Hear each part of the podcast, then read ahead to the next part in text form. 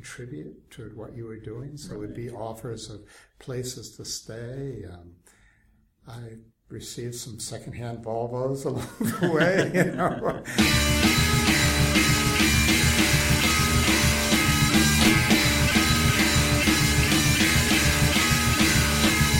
It's important to recognize that what I'm calling silent is also very close to what some people would think of as boredom or death. Yeah. It isn't.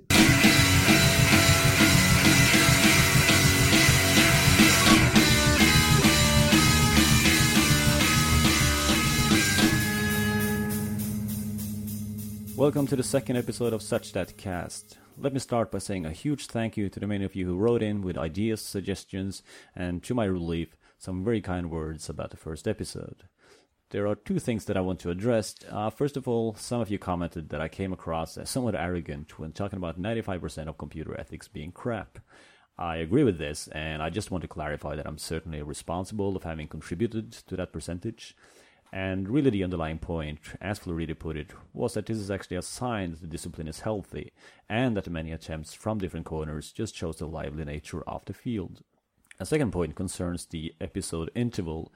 Many of you wrote that you can't really keep up with an hour-long episode every week, which also coincides with my realization of how much work it is to keep that pace. So I've decided to update the podcast on a bi-weekly basis from now on, and we'll just see how that goes. I'm also quite happy with the number of listeners so far.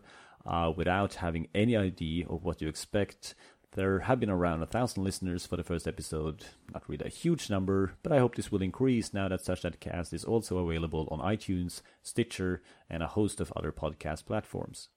I also hope that you can all help me spread the word about this to any communities that you know could be interested. Okay, now to the second episode, in which I talked to Wendell Wallach, who is an ethicist at Yale University's Interdisciplinary Center for Bioethics, and a leading authority in the field of machine ethics. We had an absolutely lovely talk that lasted for more than 2 hours, so I had to cut out more than half of what we actually talked about. Interestingly, we never really got to talk much about the topic of machine ethics. This wasn't really intentional, but it does exemplify that part of what I want out of this podcast is to hear the stories that you won't hear anywhere else. You can read Wallach's book for his viewpoints on machine ethics, and then you can listen to Such That Cast for his extraordinary and unconventional career path and his largely unpublished ideas about an ethics grounded in meditation practices. I really hope that Wallach's story can be inspirational to those of you who may not have a conventional background and to those of you who may not be immersed in academia. As Wallach shows, you can spend a decade being a spiritual guru, yet end up becoming a leading expert in a field of philosophy. I hope you will find this inspiring and enjoy listening to Wendell Wallach as much as I did. There we go.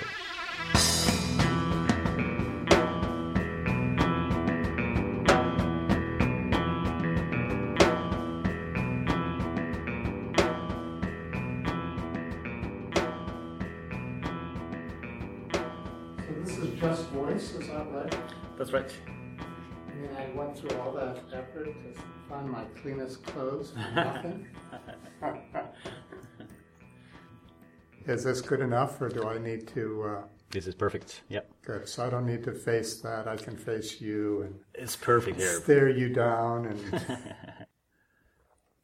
and... Yeah, that is an interesting background you have. So, first of all, I'm sitting here with Wendell Wallach, who is an authority in the field of moral machines and trying to implement ethics in future robots. We'll get back to that topic later on, but I am intrigued about your background. The few things I know, the few things I were able to dig out, is that you were the president and founder of two companies, where Pepsi was one of your clients, that your hobby is to build stained glass windows, that you've been meditating for over 40 years, and that you wrote a really interesting book back in 1978 called Silent Learning, The Undistracted Mind. Was it interesting enough that you actually found it? I found it. It was deep down there, but I haven't read it. But, that's interesting. But all of this makes for a rather interesting picture. So I want to hear more about your background and how did you start out? Well, in many senses, I'm very much a product of the 1960s, the United States, and I was very much in the midst of both activism on the political front, and also what you might call the more spiritual, introspective inquiry that was really set in motion during that period. Oh. So I came out of graduate school at Wesleyan University with an interdisciplinary major in the social sciences, had what some people might consider a dramatic shift in my psyche in November of 1967, which was historically a seminal year in many ways. In shifts of psyche, indeed. Yeah. In fact, I was just reading an article in Vanity Fair about 1967 in Haight-Ashbury, which was was something else. I was on the East Coast, so it was a somewhat different situation. But that made me decide that I was interested in going to, when I applied to graduate school, I had originally planned on just applying to law schools, but I ended up applying to both law schools and divinity schools. Oh, okay. Ended up going to Harvard Divinity School and spent that year largely being a full-time activist. But one thing led to another, and I ended up going to India immediately after that. I was back and forth in India quite constantly over about a decade or so. For spiritual reasons, mostly? Or? Mainly spiritual interests, mainly meditation, mainly reflection. It was different things at different stages. I mean, the first, I had an interest in both politics and spiritual interests and tried to bring those together. When I first went to India, I actually, I knew I was going to India. That wasn't the question, but the question was where. Right. And one event led to another, and I ended up with an Indian guru who had millions of followers and had a political movement and a spiritual movement going. And turned out to probably have had a number of his disciples killed, all kinds of other, got tried by the Indian government. It was an amazing story whereby I landed in Delhi only to be told that he had been arrested. Us Americans who knew nothing about what was going on were being asked to picket Indira Gandhi's house the next day. So I was involved in that group and split from that and was very critical of in interacting with many other Americans who had also been wooed into something that I don't think fully understood what they were. Right. So they did it for shallow reasons, you thought? Well, I don't think anybody knew yet. It was more like, you were just dabbling in meditation, and if you met a groovy sadhu, and he made you feel like he understood something, or you had some little experience interacting with him, or you thought the mantra you were given was powerful. There was any of 500 different reasons. Right. But I think people were also looking for community. There were all kinds of things going on. Some people wanted power, and they thought that they would, have psyches that could, affect others. And there was just such a wide variety of reasons that people were getting involved in these things. But a lot of it was pretty much naivete. It wasn't like anybody had a great depth of understanding. So it's like anything else that you're moving into this messy universe, and it's taking time to sort through what's what and where's where. And I was a little bit older than a lot of those folks, so I took on the role of being a little bit of a mentor very soon in terms of trying to sort through, and people thought I had fairly decent discrimination. But one thing led to another, and I fell into more and more of a mentoring role within people who were interested in meditation and spiritual reflections. Mm-hmm. And that pretty much occupied me throughout the 70s. In the midst of that, I met an Indian gentleman, a doctor named R.P. Kaushik. And R.P. Kaushik, it's hard, he's been dead now for more than about 30 years right now. Mm-hmm. So he's not a name that many people would know, but he had a little bit of the Socratic demeanor about him. Right. He he engaged in what he called inquiry, and that was pretty much in the Socratic vein of just taking apart everything. What do you mean by? You know, and it wasn't always about justice or those kinds of things, but it would be very much forcing people to see the underlying assumptions in what they were dealing with. But I think what was more important was pushing people back into seeing their own mental dynamics and getting in touch with their mental dynamics. Mm-hmm. So he was a very interesting influence, just in the sense that he was one of the few people who I thought was pursuing a spiritual path that was somewhat comparable to the kinds of questions I was asking. And a lot of our interaction over a few years, in retrospect, I would call it a kind of first-person cognitive science. Oh, right. You know, that it wasn't cognitive science in the empirical sense, but it was in an introspective sense, and it was in the sense that one could both compare notes, but also in the sense that at times there was a feeling that one was simultaneously exploring a shared state or a shared quality, and maybe even intersubjective dynamics that were taking place. Right. So that occupied me for about a decade, and in that I would go back and forth and spend time in India, in Europe, in America.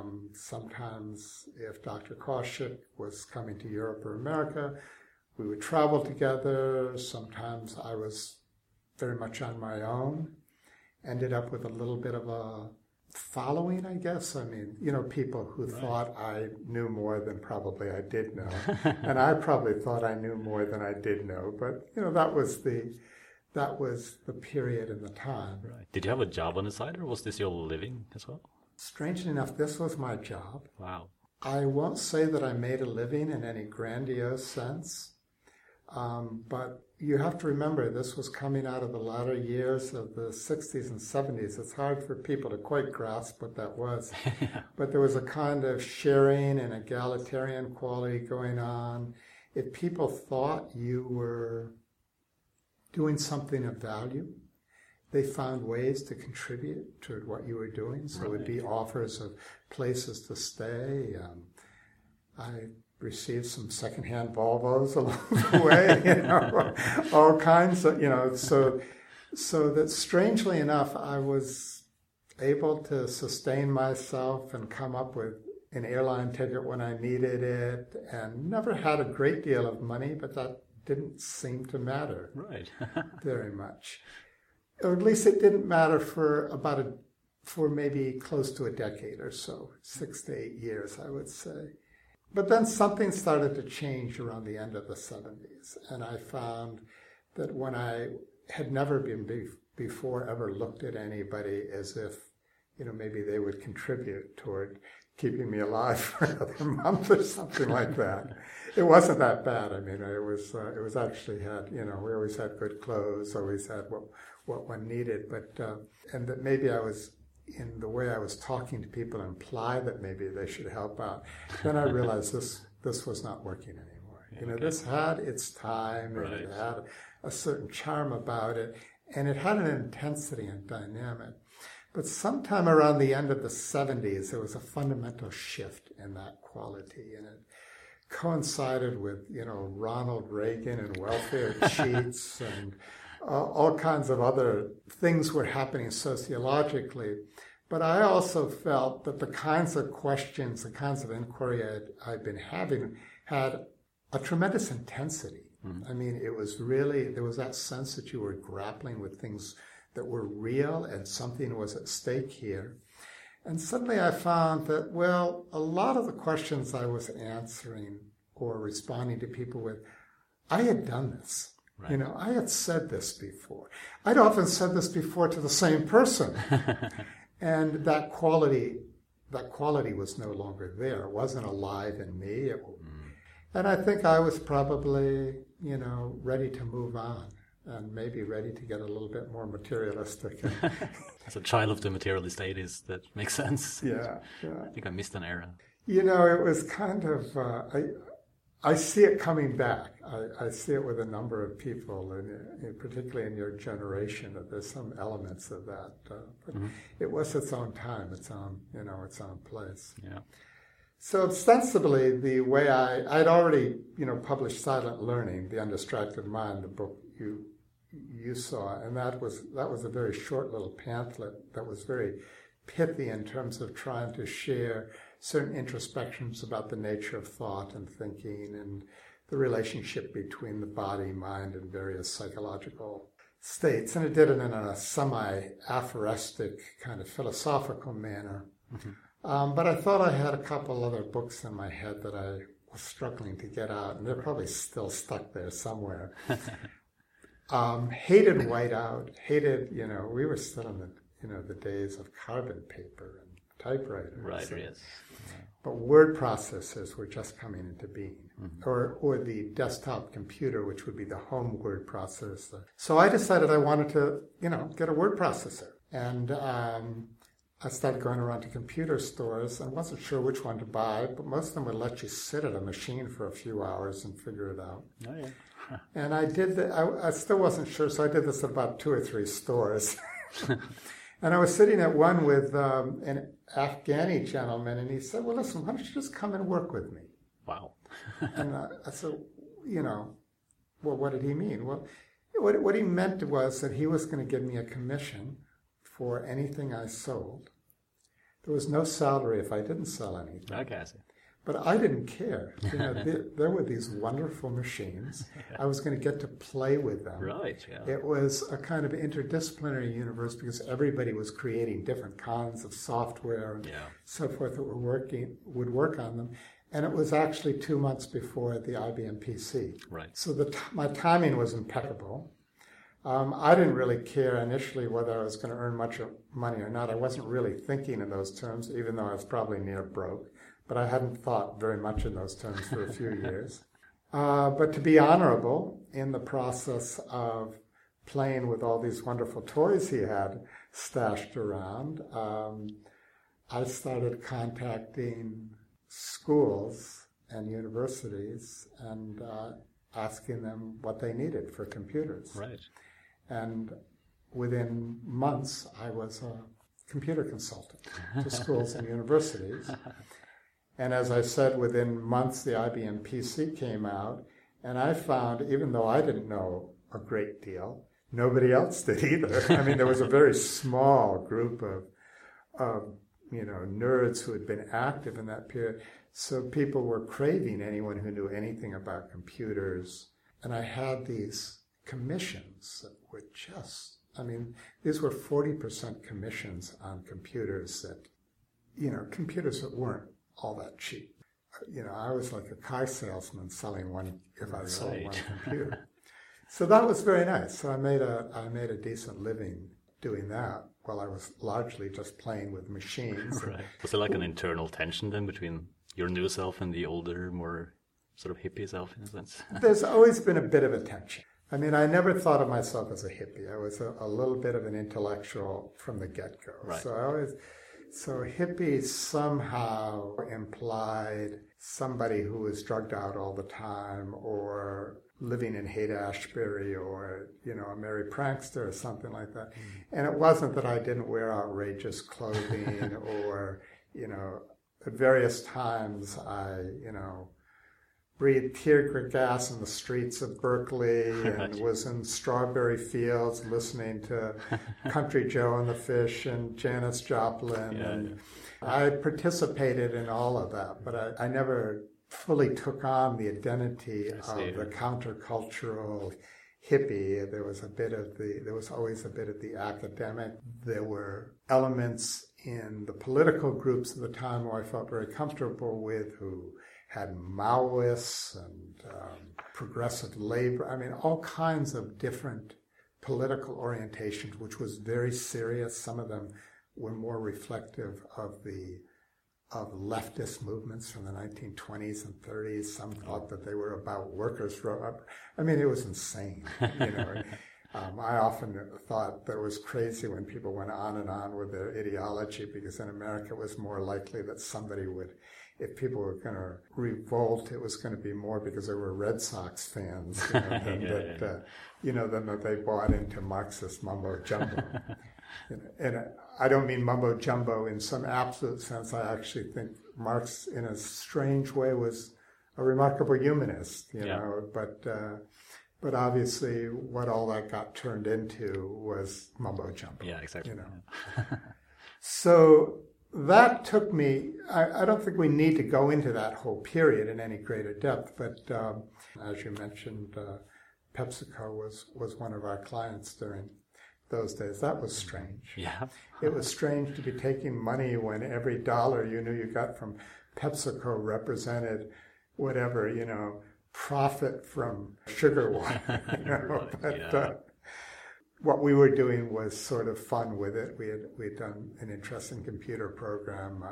But it was clear to me that I was sort of finished with that. I had reached that point when those books were still stuck in my head. Right.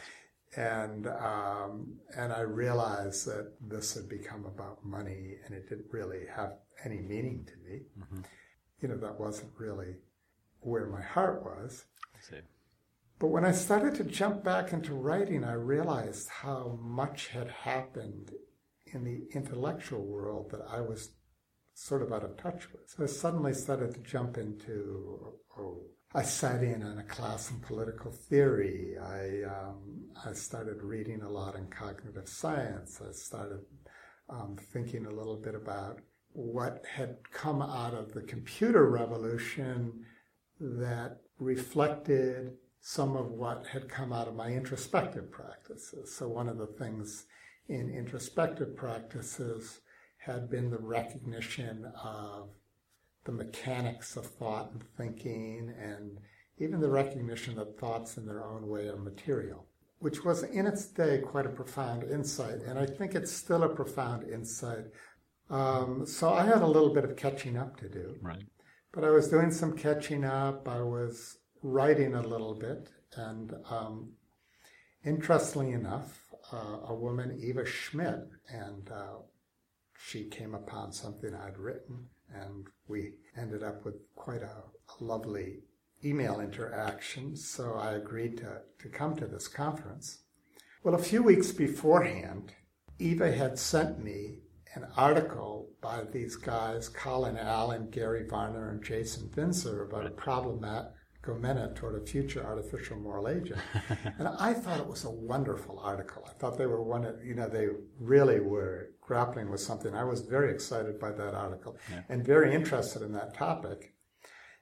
And we had a break after mine and Bernard Stahl's talk, and I jumped over and went over to Bernard and I said, you have to read this article that these guys read. I mean, it'll be very, really feed into some of what you were talking about, and maybe even challenge some of what your conclusions are. And the next man got up to give his talk, and his name was Colin Allen.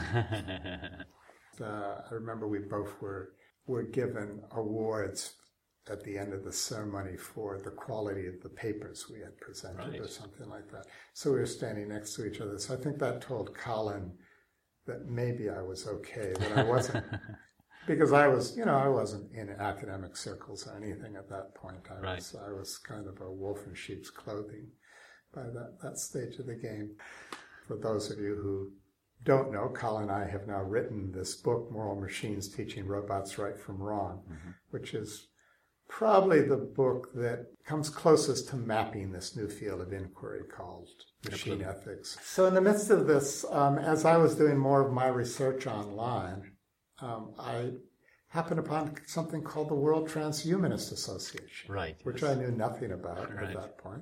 And I put down my name as somebody for them to keep informed on what they were doing. Mm-hmm. And about 10 minutes later, I get this this email or phone call, and it's from Jay Hughes, James Hughes, who founded the World Transhumanist Society with Nick Bostrom. Right, yes. So Jay and I immediately met up and kibitz for a while. And of course, since we're so close to each other, we become good friends over the years. Been various tensions and pushes and pulls, but it's been fun watching I've enjoyed watching how he's changed over over those 10 years, but I'm sure he thinks that he's persuaded me to come closer to his viewpoint on the world. In any case, Jay said, you know, they have just started at Yale University a technology and ethics working group, and why don't you come down and join that? So starting was Nick Bostrom and a woman named Bonnie Kaplan, who is in an authority in medical informatics.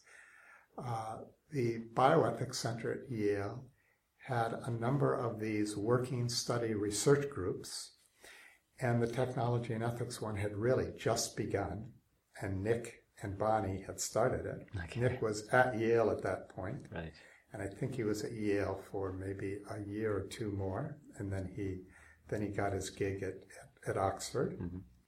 So I was invited to participate in that, and I immediately became a stalwart of that group from the get-go. It was open to non-Yale people, and you know, I was sort of one of the first people who showed an interest.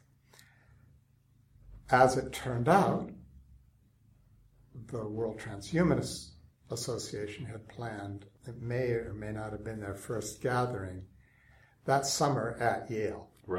So I participated in one of the very early gatherings of the World Transhumanist Association, which gave me a chance to meet everybody who, you know, was a luminary within that universe. I mean, and what was your view back then on the whole transhumanist?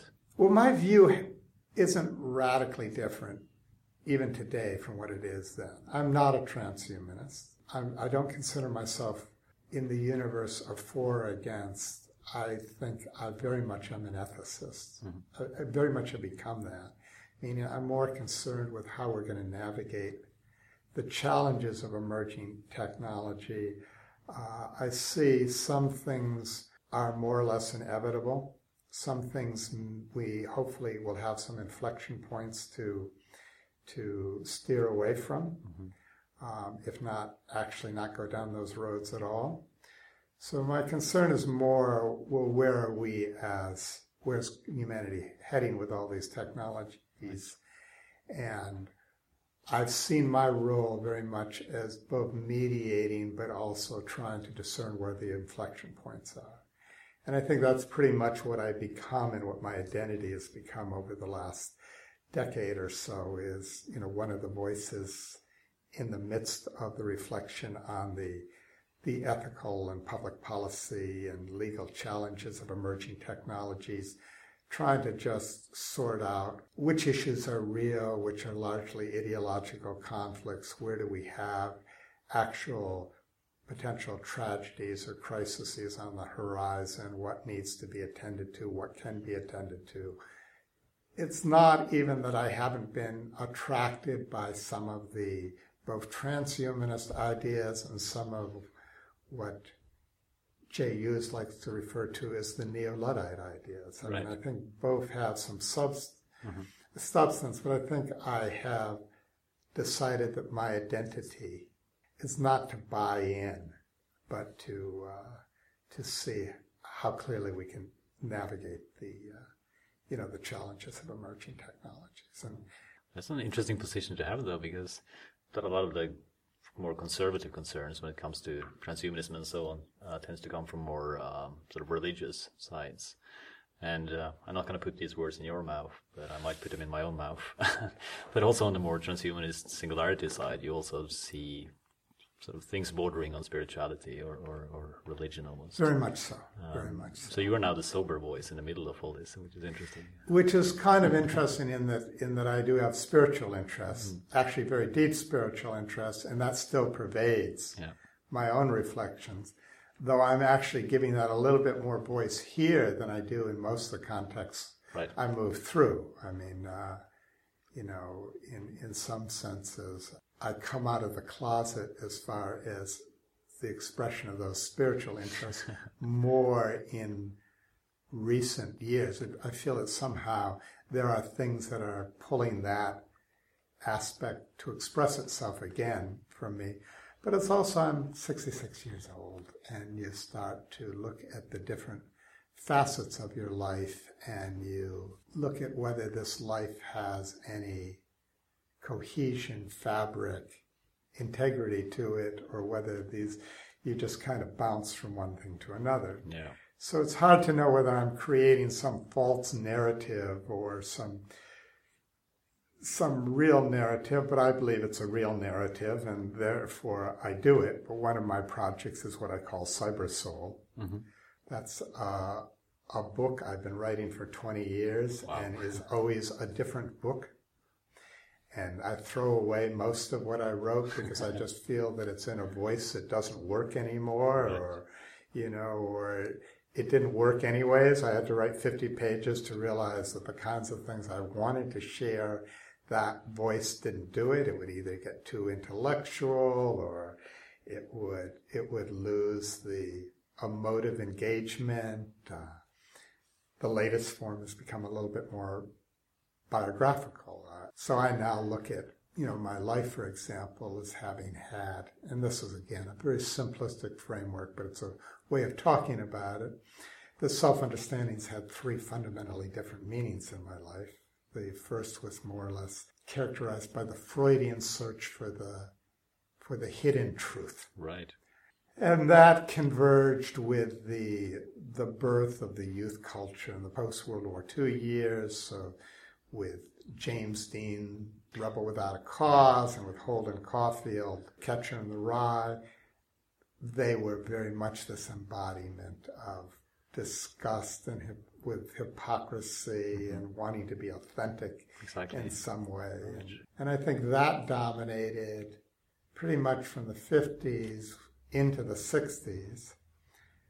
But then you had this creeping interest in altered states of consciousness, meditation, self-help psychologies, and we had this whole introspective era that certainly had its antecedents, you know, going back to, you know, some of the beatnik culture in the 50s and in the 20s with Indian sadhus showing up in Europe and America, Paramahansa, Yogananda, the Vivekananda, the Theosophical Society, all this kind of seething mysticisms with, yeah, but it just took off. It exploded somewhere in the middle of the 60s, perhaps too caught up in what Freud used to call in overvaluing the power of thought. Oh, right. Yeah. There was this notion that you would understand your mind and psyche in a way in which you would have some form of freedom,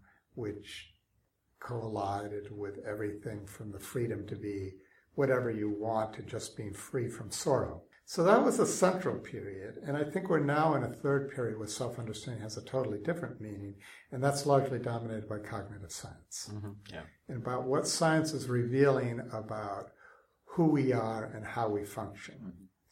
But there's a difference, and the difference is those first two stages were largely about self-transformation.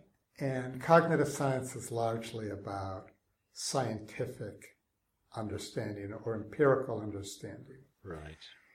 And scientific transformation as well, I guess. I think that's the question. I think the question is, maybe we're on the cusp where that's moving in one of two directions, or possibly those two emerge in some way. And the one is, can we transform ourselves through science?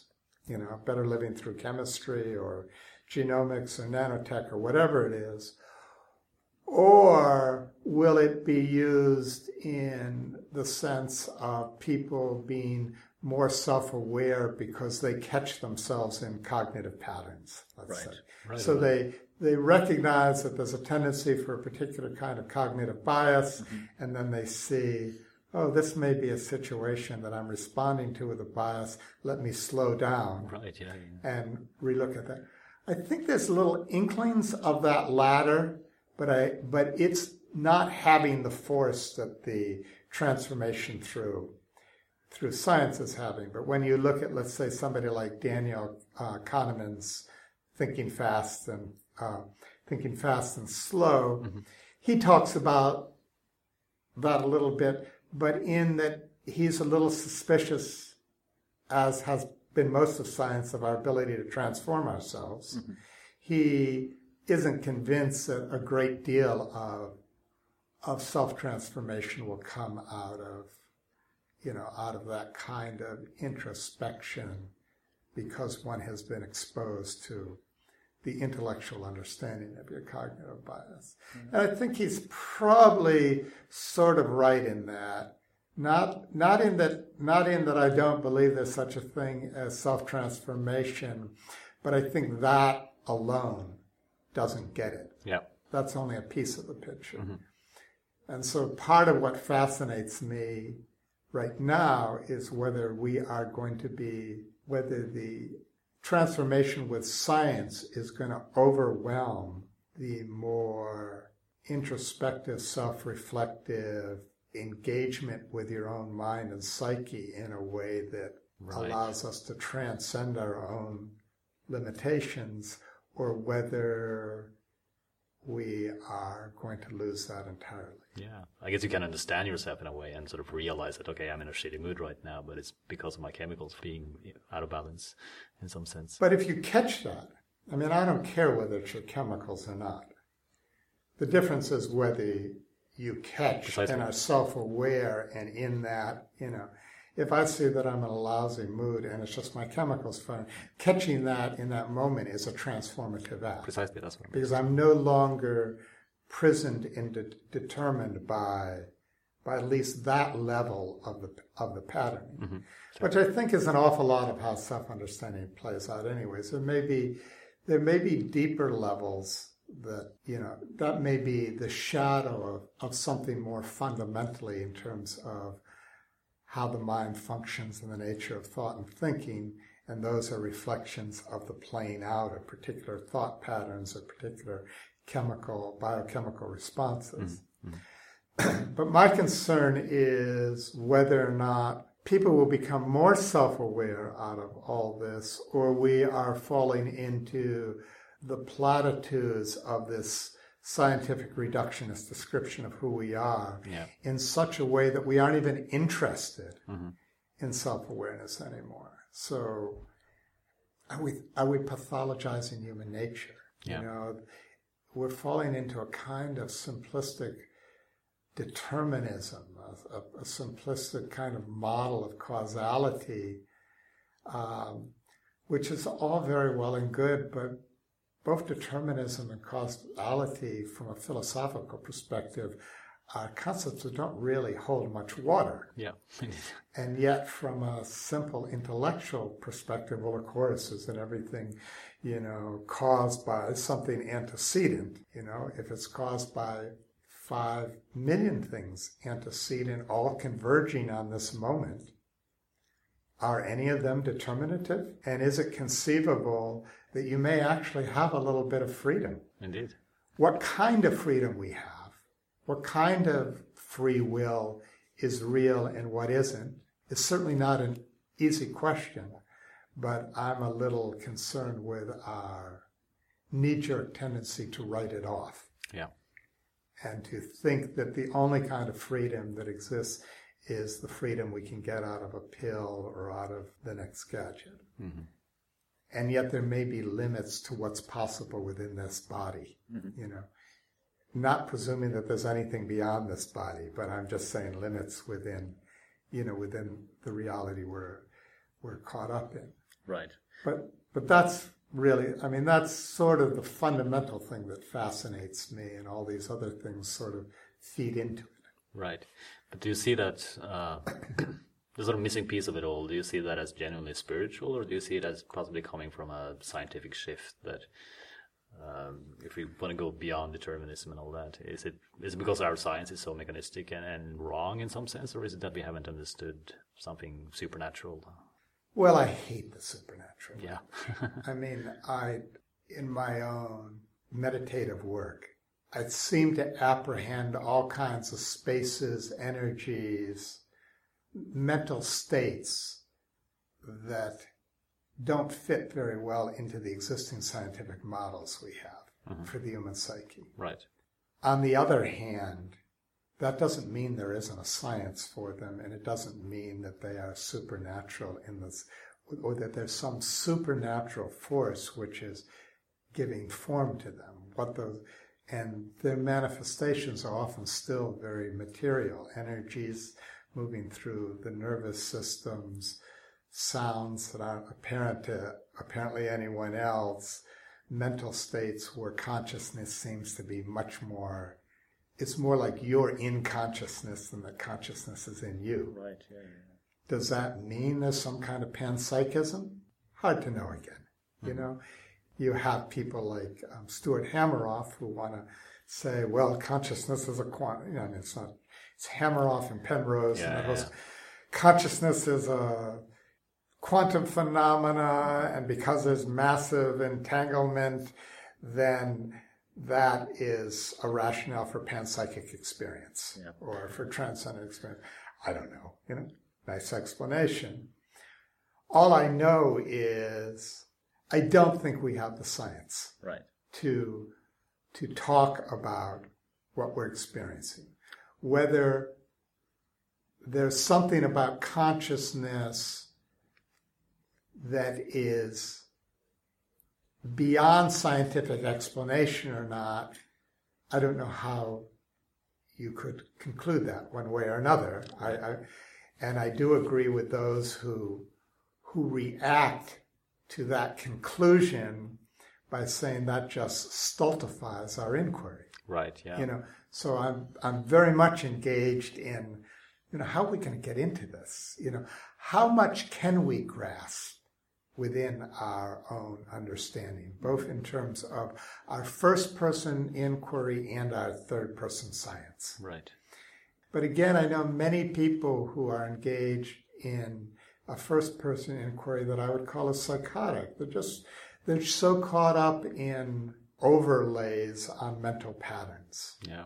So an awful lot of spirituality, of sports psychology, of all kinds of things have focused on. So in sports, people strive for that because I think that is an expression of being in the flow. Exactly, and they are... Yeah. You know, they can go further and faster. In meditative practices, it was very much the doorway to altered states of mind. My concern, going back to the 70s when I was mentoring, was that most people thought that those mental states were achieved through repressing thought. It was very clear to me, okay, we can put one layer of concepts on top of another, but that at some point what you've repressed will erupt. Right, yeah. So part of my inquiry was very much, well, what are these thoughts and what do they want? You know, what's really going on here? And in that kind of inquiry, was it possible to bring mental processes, thought and thinking in particular, to rest in a natural way, right, as opposed to a repressed way? Right. At some point, whether it happens accidentally or repressed, or you know, it's part of your discipline in your running marathons or you're meditating, you learn something about that. Thoughts come to rest. You find really a vast array of mental states, but a lot of these languages about flow and oneness and engagement and being present, they all take on a rich meaning mm-hmm. within that relationship to your own psyche. And for many people, something like that was pointed to as a more enlightened or higher state of mind. Mm-hmm. But from another perspective, why do we give that a hierarchical meaning other than that we are hierarchical beings who like to self-aggrandize ourselves by what we have accomplished? Yeah.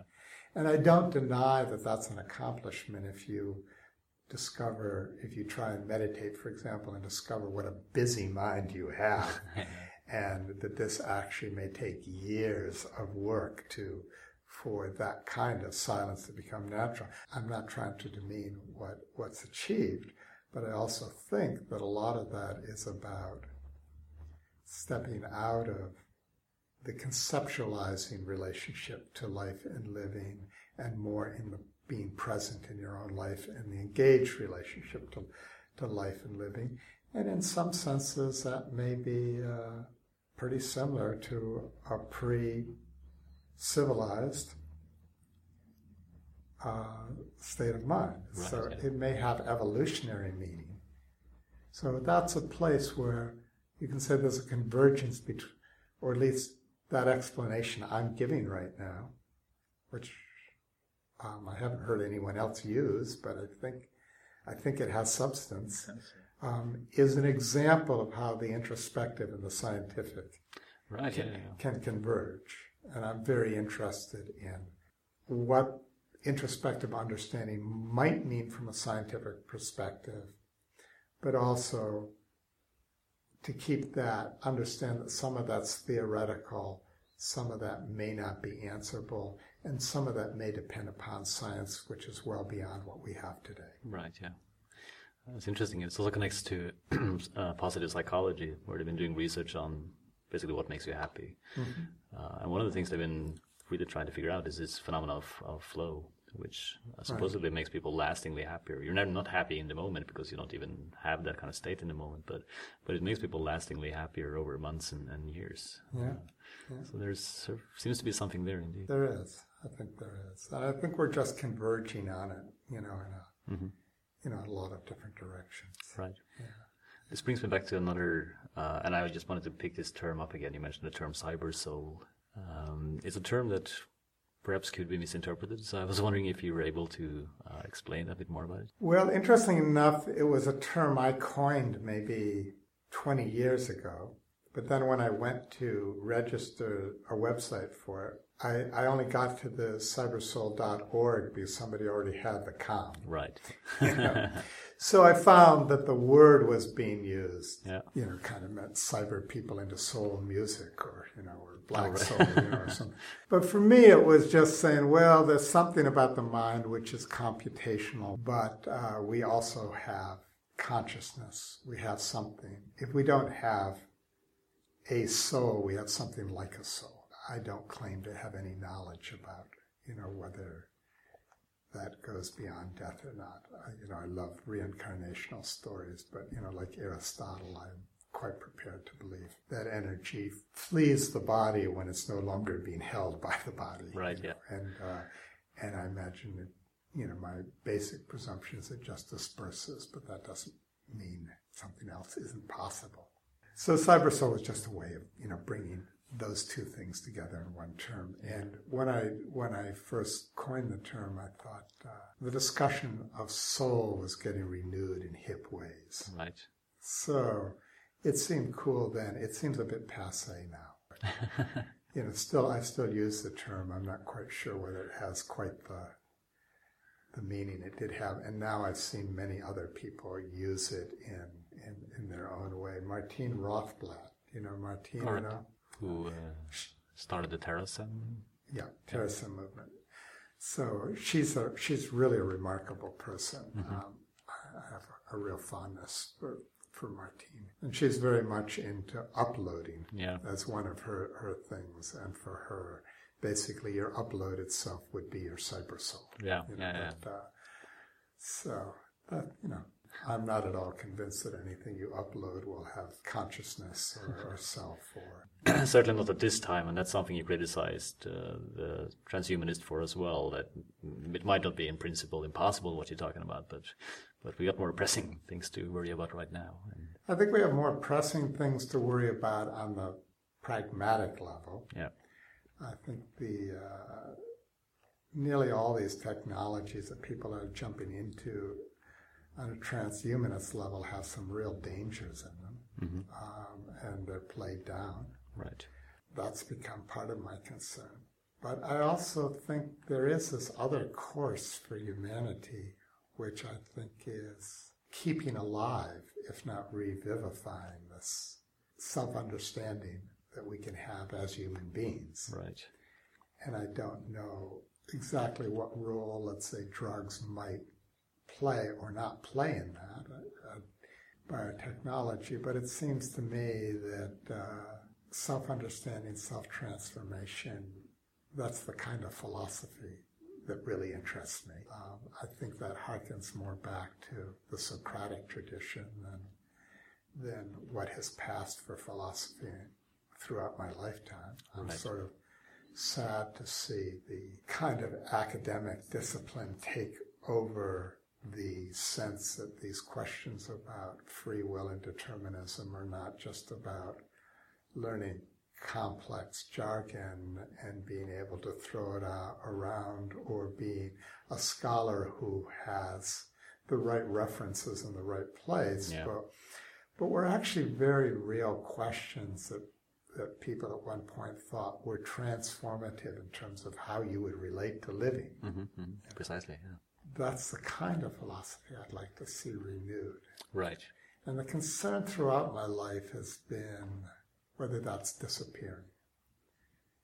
But I periodically have interactions with people who, you know, I still see the spark in their eyes, and I see that the resonance when we talk about these kinds of things. So it makes me wonder, well, maybe it may still be alive for the same, you know, I don't know, percentage of people as it always was, but there is always that concern that if you don't nurture it, it will die if you don't pass on what you have perceived to make it easier for the next generation to have similar perceptions so that they can move on into some new territory.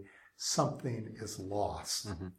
Back in the 1930s, we had the Frankfurt School of Philosophy, mm-hmm. you know, and they were inspired by Marxism, but their interest was really more sociological than economic. And they saw the social project of capitalism was largely to extinguish consciousness, right. to woo us into unconsciousness. Mm-hmm, mm-hmm.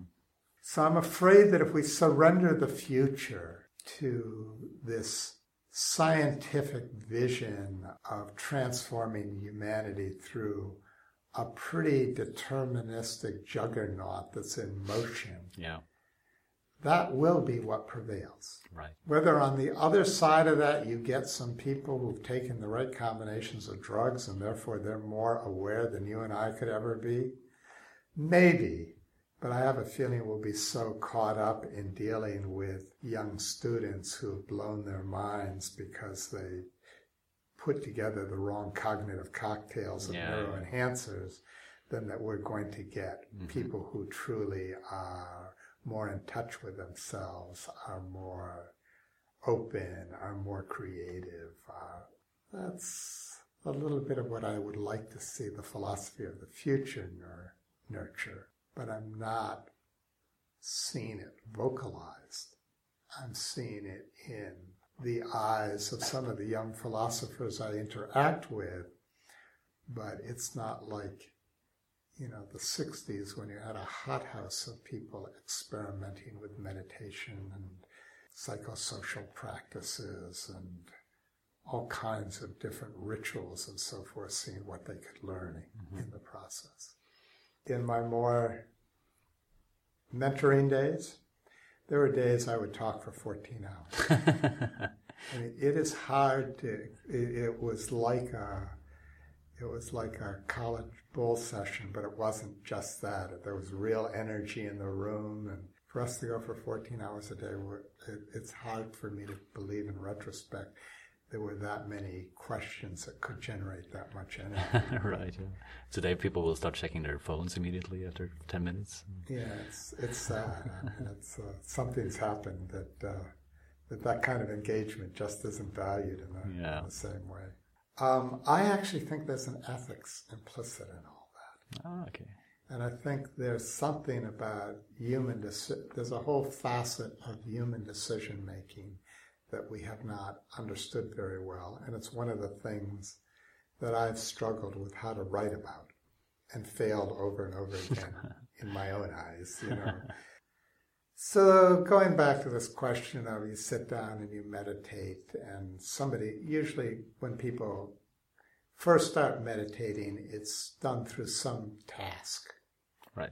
So watch your breathing, bring your attention back to your hands, you know, I mean, might get into Vipassana and, you know, scan your body. I mean, there's all kinds of rituals. There get to be thousands of these when you get into them. Repeat a mantra over and over again. Breathe, you know, hum, so, you know. When I was first taught that, that was a secret mantra. Oh. Hung so or hung sa. I was initiated by somebody and told them my mantra, and here I am violating something I promised I would never do. It was hung so, you know, in goes on the hung and out on the so, and ideate that all is one. So this was a grand secret mantra when I first was given it back in the 60s, and then I started doing some research in the Widener Library at Harvard and just looking for anything I could find on Eastern mysticism. Mm-hmm. You know, as you flip through the pages and suddenly there would be this word, this mantra, hum so, you know. And later on it became evident that about 60% of people were being given this mantra, you know, by many different groups. You know, it's just the most common, you know, mantra out there. But there was Hung So and Om Mani Padme Hung and all kinds of rituals that people would do. There were breathing exercises, there's all kinds of things you can do. But the simple point is, whatever that task is, almost everybody finds initially they lose it. You know, yeah. They last for about 5 seconds and then their mind has gone somewhere, and then they realize that 5 or 10 minutes have passed and they've been totally distracted by something else. Yeah. I don't think it's about the mantra as much as the introduction to your thoughts and the recognition of what power they have over you, and that they aren't just, they have you by the throat. Mm-hmm. In fact, we're heavily conditioned by them. Once that thought comes up, it often has power over us for the next 5 minutes without us even realizing that that's happened, because we thought we were supposed to be doing another task. But the point is, whether you're trying to silence the mind or you explore your thoughts and find that you come periodically to a place where your thoughts have come to rest, or you explore the spaces between thoughts, there's so many different things that you start to explore this world of little or no thinking.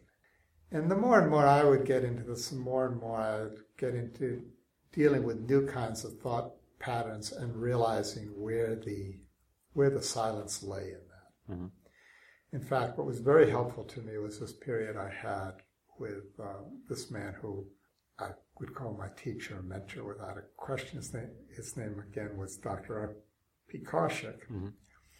And R.P. Kaushik always had this thing that he thought he wanted one student who was a bit of an intellectual, who had kind of intellectual discrimination. And we did this with, I don't know, 5,000, 10,000 different mental patterns. I mean, by the time we were done, he said he would never desire that again. You know, I was a fulfillment of a certain kind of, you know, student, you know, that he had wanted to have, and it was great for me, but I understood in retrospect that there were so many different kinds of mental patterns that this was really, you know, quite something. But the point was, what would bring it to rest? Mm-hmm. And the meditative occupation was not trying to bring it to rest, because that created a tension with the mental pattern itself, but it was engaging it, taking it on in a way where it would reveal itself to you, and in your awareness, you would recognize something about it, or you would get in touch with something about it that would bring it to rest. Mm-hmm. So the more and more I lived with that inquiry, with that question, the more and more I sensed that there was a kind of ethic in it. Mm-hmm. And the ethic in the sense that, well, what's the right thing to do? The right thing to do may be whatever allows your thought pattern to come to rest. This is a simple way. Right, yeah. But allows it to come to rest in a natural way. I want to be careful about this, because Son of Sam had the devil speaking in his ears, and it led him to kill young girls, you know, on the street. I'm not trying to get in. Apparently that shut up the devil until you know, he came back and he had to kill somebody else. I'm not trying to get into the psychotic thing, but I think actually that process is going on in all of us when we're trying to make mental decisions. We're trying to get to a place where our thoughts or our conflicting pulls are not disturbing us anymore, and we get to what Herb Simon used to call a satisficing place, a place where we feel comfortable, where we can live and hopefully even integrate it. And the embodiment of that integration is no longer being caught up in mental patterns that are pulling you this way and that, which are dividing you. And I think that's probably true for all people in most situations, because that embodies where we are integrated. Mm-hmm. This is a little bit the Bernie Baars model of the global workspace theory, where what comes into consciousness, because consciousness is kind of the thin channel, is what is demanding attention. Precisely. Yeah. So this is the silent ethic. It's kind of the whole process of recognizing that most thought patterns are about something requiring immediate attention, giving it immediate attention, and oftentimes that attention is nothing more than looking at it, letting it go, giving it immediate attention so it can now be integrated together with all the other unconscious information that's being assimilated. Right. That's interesting. The way you describe silent ethics now, and also a bit of what you said about meditation earlier, it seems that you are presupposing that humans are fundamentally good in some sense, and that we become corrupted by these mental patterns that overlay our more fundamental selves. Is that an accurate interpretation? Or I don't know whether we're good or bad, because I think a lot of that has to do with our intention. The silent ethic is kind of an intention, a choice about a relationship to living. I do believe that if I'm right, and I think I'm right about this, that this is a way of living, if people could grasp it, would give some meat to a lot of what they're doing anyways, and helps clarify what's workable and what isn't workable, and what is part of our nature as organic beings that need to function in an integrated way, both integrated within ourselves, not divided by forces pulling us in 20 different directions. So I think if that's true, then there's a kind of implicit or intrinsic goodness in that as a fundamental relationship to living. Right. And I guess I believe that in the basic sense of moral psychology, that's what grounds our ethics. That need for integration, both within and without. What corrupts us is we have been wooed into worshiping mental patterns that cannot come to rest, that cannot ultimately be fulfilling. And in that sense, we've lost our way. In that sense, we're just wandering around, beating our heads against the wall. And most of those patterns are pretty destructive. On the other hand, it's important to recognize that what I'm calling silent is also very close to what some people would think of as boredom or death. It isn't. What I'm calling silence is a natural vibrancy and engagement. But from the perspective of the mind, it looks at first as if you're going to be bored, because we think that life is about being more and more stimulated. And there, of course, is a stimulation, there's a joy that just comes from being in the flow or being engaged, but that's not the same as the stimulation you may get from wild sex or heroin or whatever, or being a winner, or a star, or having the self-satisfaction of being rich or so forth. And technology and tends to create new desires for us. It seems like it's getting worse. Well, I mean, whether it's worse or whether it's, you know, the same old drama in a new package, you know, I mean, that's what concerns me is when I hear a lot of people talking about what they're going to get from technology. I really hear what they want and their hope that they're going to get that from technology. And my critical ear says, well, that's what you think you want, but I'm not sure whether you're either going to get what you think you're going to get from that, mm-hmm. or whether that will be fulfilling in and of itself. Mm-hmm. Does that mean I wouldn't mind if I could realize some of my, you know, some of the projects that I would like to fulfill more effectively? I mean, maybe Modafinil would help me get some of these books out of my head rather than waiting for somebody to ask me to do a podcast so I can, you know, so I can share a few of these ideas. I'm afraid these will just be new distractions and new distractions that are accompanied by the same kind of damages that some of the older distractions were accompanied by. And I just wish we'd get a little bit more discrimination in place. Mm-hmm.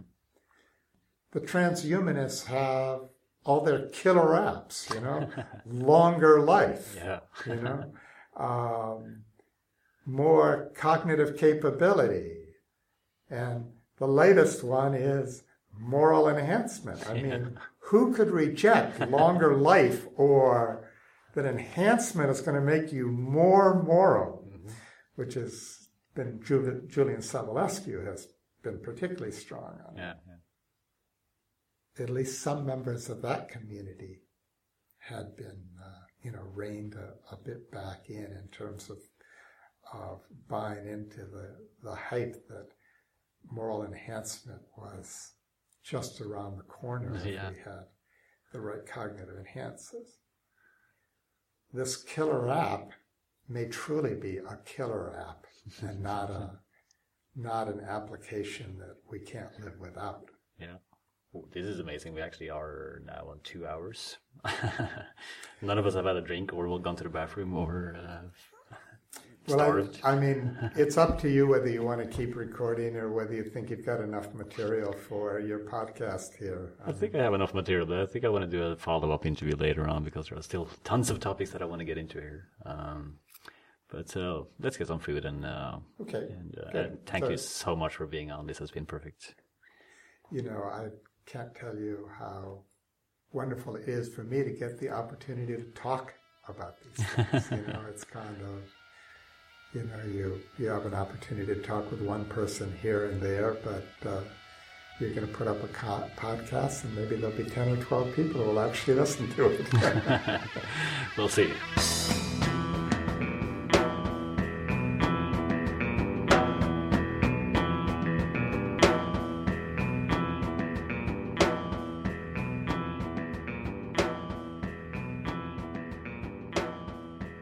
Okay, that was the story of Wendell Wallach, or at least what was left of it after having edited it down to an hour. After this, we actually talked for 4 more hours, and I'm just very, very grateful to Wendell for the great conversations we had. Although I'm not a very spiritual person myself, I have a deep respect for the kind of introspection and self-reflection that Wallach advocates, and I think it's a lesson many of us need to take to heart, especially those of us who have been more or less indoctrinated by the current climate in which everything has to be instantaneous, easily digestible, and immediately rewarding. I can only hope that some of you were similarly inspired. As mentioned in the beginning, the next episode will be released on Monday in 2 weeks. Then I sit down with J.D. Trout, who is professor of philosophy and psychology at Loyola University in Chicago. We actually did that interview on a train, which made for a very special conversation that I hope you will appreciate, where we talk, among other things, about how to use psychology in order to improve public policy and the role of philosophy in doing so. In the meantime, please help me spread the word, and I hope to see you again on Monday, September 17, for the 3rd episode of Such That Cast.